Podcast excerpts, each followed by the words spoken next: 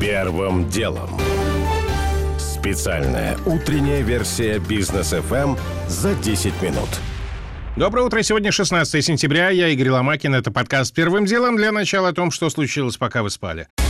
Владимир Путин призвал проголосовать на предстоящих выборах в Госдуму. В четырехминутном видеообращении президент заявил, что рассчитывает, что граждане изберут депутатов, которые будут работать на благо и во имя Родины, и в интересах народа. Все это кропотливая, сложнейшая работа, исключающая популизм и пустословие, сказал Путин, подчеркнув, что России нужен сильный и авторитетный парламент. Выборы в Госдуму начинаются уже завтра и продлятся до вечера воскресенья. Ну а сегодня российский президент в режиме видеоконференции примет участие в саммите ОДКБ, на котором планируется обсудить ситуацию в Афганистане. Путин должен был прилететь на мероприятие в Душанбе лично, но во вторник сообщил, что вынужден сесть на самоизоляцию из-за случая заболевания коронавирусом в своем окружении. Завтра в столице Таджикистана должен пройти также саммит ШОС. В нем Путин также примет участие в удаленном формате. Сервис Google Docs стал недоступен у некоторых российских операторов связи. Об этом сообщили сервисы Global Check и Роском Свобода. Представители последнего предположили, что происходящее может быть как-то связано с публикацией списка кандидатов от так называемого умного голосования. SpaceX впервые запустила в космос ракету с полностью гражданским экипажем. Первая абсолютно коммерческая миссия началась, когда в Москве было около трех ночи и продлится около трех суток, без стыковки с МКС. На борту две женщины и два мужчины, в том числе миллиардер Джаред Айзекмен, который, кстати, оплатил всю сумму полета, она не раскрывается. Производители препарата Кагацел компанию Неармедик продали за 1 рубль. Покупателем, как пишет РБК, стало совместное предприятие Сбербанка и АФК-система. Новый владелец вместе с компанией получает ее долги, которые приближаются к 6 миллиардам рублей. Первым делом. К основным темам. Владелец алкомаркетов «Красные и белые» и «Бристоль» проведет крупнейшее IPO в конце этого начале будущего года, утверждает Bloomberg со ссылкой на источники. По их данным, компания Mercury Retail, владеющая этими сетями, уже провела предварительные встречи с инвесторами и рассчитывает на оценку бизнеса в 20 миллиардов долларов. Это не намного меньше капитализации Яндекса и вдвое меньше, чем, например, у X5 Retail Group.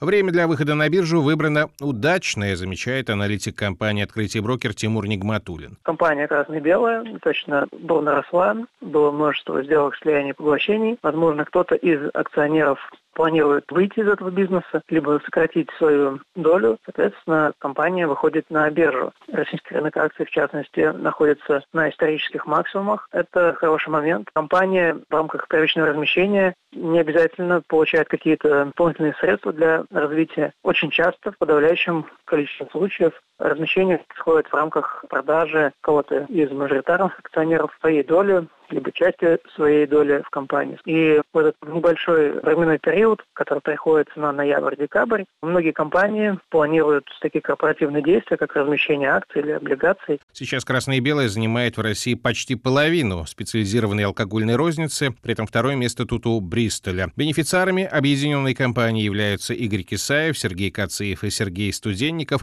Ранее в этом году их Mercury Retail продала Магниту сеть Dixie и выручила рекорд рекордные для нашего рынка 97 миллиардов рублей. Первым делом. Пресненский суд в рамках дела об отравлении в районе Люблино двух посетителей «Магнита» арестовал дезинсектора Антона Котова. Сотруднику компании «Климовск ДЭС», который обрабатывал помещение магазина, вменяют оказание услуг, не отвечающих требованиям безопасности, повлекших по неосторожности смерть двух или более лиц. Это до 10 лет лишения свободы. Сам 39-летний специалист вину не признал. Позицию защиты излагает адвокат Котова Андрей Сергеев. Обвинение, которое предъявлено Антону, оно не конкретно, там имеются указания, знаете, в том числе там, сослагательные формы, например. Возможно, причиной смерти стал яд, активное вещество, которое имеется в средстве, которым обрабатывал в магазине. Но вместе с тем не установлена и причина смерти, не установлено название да, там, э, препарата, либо химиката, либо яда, соответственно, которым были отравлены погибшие. При этом э, экспертиз нет, есть только исследование СМЭ о вскрытии тел, которая не дает никаких фактов. И там же указано в исследовании, что весь комплекс будет проведен, и только после этого можно будет и назвать причину смерти. Ну, соответственно, учитывая характеристику Антона, отец, муж, ответственный работник, он проводил неоднократно подобные манипуляции, да, и ну, никогда не было никаких проблем. Компания, которая работает в этой сфере уже больше 10 лет, пользуется этим средством больше 5 лет. И, естественно, технология соблюдается. Все специалисты говорят, что это одно из немногих веществ последнего поколения, которые обрабатываются помещения, магазины свободно. Плюс этот аппарат вообще, можно сказать, на Wildberries или купить в Леруа Мерлин. Но суд аргументы не услышал, отказался выбрать для Котова меру пресечения хотя бы в виде домашнего ареста.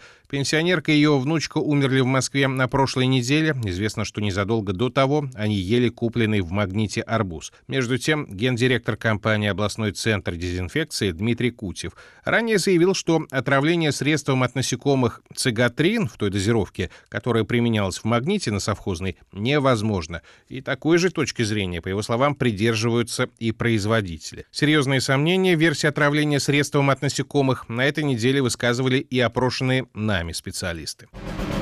Первым делом. Российские суды продолжают выносить многомиллионные штрафы западным интернет-компаниям. Претензии типовые. Они не удаляют запрещенную информацию, не спешат с локализацией в России персональных данных наших сограждан, размещают ненадлежащую рекламу и тому подобное. Теперь вроде бы добавляется еще и вмешательство в выборы. Тот же Google с начала этого года наказали на 33 миллиона рублей, но компания оплатила пока лишь десятую часть этой суммы. На днях в офис Google в Москве явились судебные приставы, однако вместо полноценной штраф штаб-квартиры, они обнаружили там девушку-секретаршу, которая связала приставов с адвокатом, а тот поведал, что они пришли в ООО «Google», а у суда претензии Google LLC. Это такая компания в Америке, мол, туда и обращайтесь. Георгий Бов сегодня о том, пойдут ли российские власти в таких условиях на новое обострение. Теоретически можно довести противостояние с IT-гигантами из Америки до столь острой фазы, чтобы вовсе их заблокировать полностью или частями, или же заставить самих уйти из страны. Пока Роскомнадзор, усиливая постепенно, но неуклонно свой нажим, избегает мер экстремального характера, законодательные возможности на которые у него есть уже сейчас. Каких-то уступок удается добиться, сочетая нажим и переговоры. Однако нельзя полностью исключать и того, что в случае дальнейшего обострения ситуации вокруг России в целом, особенно в случае дальнейшей деградации отношений с США, именно радикальные действия в отношении именно американских цифровых гигантов и будут приняты. Степень возможного недовольства снизу таким решением пока трудно оценить. Все зависит от конкретных политических обстоятельств, общей экономической ситуации и международной обстановки. Иногда бывает так, что то, что кажется совершенно невозможным, проходит относительно легко, а иногда и куда менее масштабные решения приводят к весьма драматическим последствиям. Так что не будем пока загадывать так далеко. Георгий Буфт. Первым делом. Натура Сиберика должна заплатить за ущерб, вызванный ее сотрудниками, почти 3 миллиарда рублей. Это решение арбитражного суда. Иск производителю косметики был связан с прошлогодним пожаром на подмосковном заводе «Дозакл», где Натура арендовала помещение. Одним из истцов был Ингустрах, а другим — собственник сгоревшего завода. Первая жена покойного основателя Натура Сиберика и акционер компании Ирина Трубникова подтвердила бизнес ФМ проигрыш в суде. Правда, заявила, что изначально была договоренность с истцами, но из-за корпоративного корпоративного спора в косметической компании урегулировать долг не удалось. Да, иск проиграли. У нас была договоренность с оппонентами об урегулировании долга. Потом за дело взялись рейдеры. Наш юрист, который занимался этим делом с самого начала, позвонил мне в августе и сказал, что отстранен и передает материалы дела юристам нового руководства. Все вопросы к ним.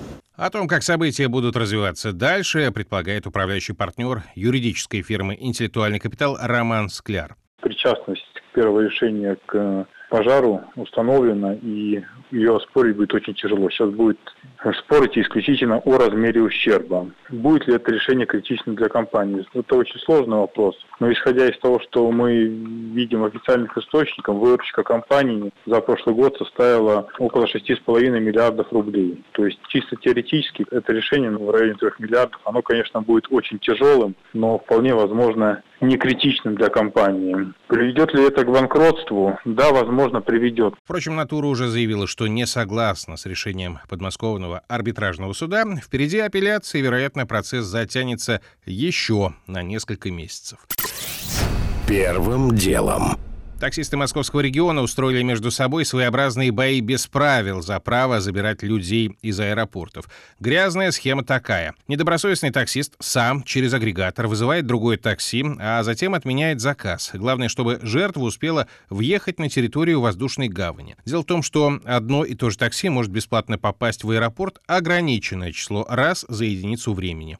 А значит, добросовестный водитель на честный заказ уже не попадет. Существование такой схемы подтверждает таксист по имени Юрий. В аэропортах у Яндекса есть очередь. Машин много, в Яндексе работает очень много машин. И там своя электронная очередь. И получается так, что вот кто в этой очереди находится, в ближайшем от аэропорта, ну не больше 8 километров, так скажем, этот заказ приходит. Въезд на территорию аэропорта бесплатный для автомобилей не чаще, чем два раза в два часа. Казалось бы, у схемы есть слабое место, ведь клиент, часто отменяющий заказы, теряет свой рейтинг, и к такому не каждый таксист еще поедет. Но на практике все несколько иначе, говорит таксист Егор. Для отказа от поездки у пассажира есть целый список причин. Например, водитель не прибыл на точку, где находится пассажир. Например, водитель приехал не туда, пишет пассажир. Находится, например, в здании аэропорта или в ближайшем населенном пункте, куда в принципе не подъехать. И Яндекс видит по геолокации, что действительно водитель находился достаточно далеко от пассажира, и никаких санкций к пассажиру не применяет. То есть это работает ну, вообще, водители пишут жалобы в Яндекс, что так и так, прилетел заказ не оттуда, почему меня вышибли из очереди, но это не имеет значения. Ну и кроме того, вызвать машину в аэропорт, поставив неудобную геометку, можно откуда угодно, воспользовавшись функцией вызов такси для другого человека. Правда, в Яндекс.Гоу и Uber Россия нам заявили, что не считают проблему массовой, и что единичные случаи есть, а остальные пресекаются. Первым делом. Уже не успевая рассказать подробно о том, что цена на газ в Европе вплотную приблизилась к невероятной отметке в тысячу долларов за тысячу кубометров. Разбираемся, сколько еще продлится праздник для продавцов голубого топлива.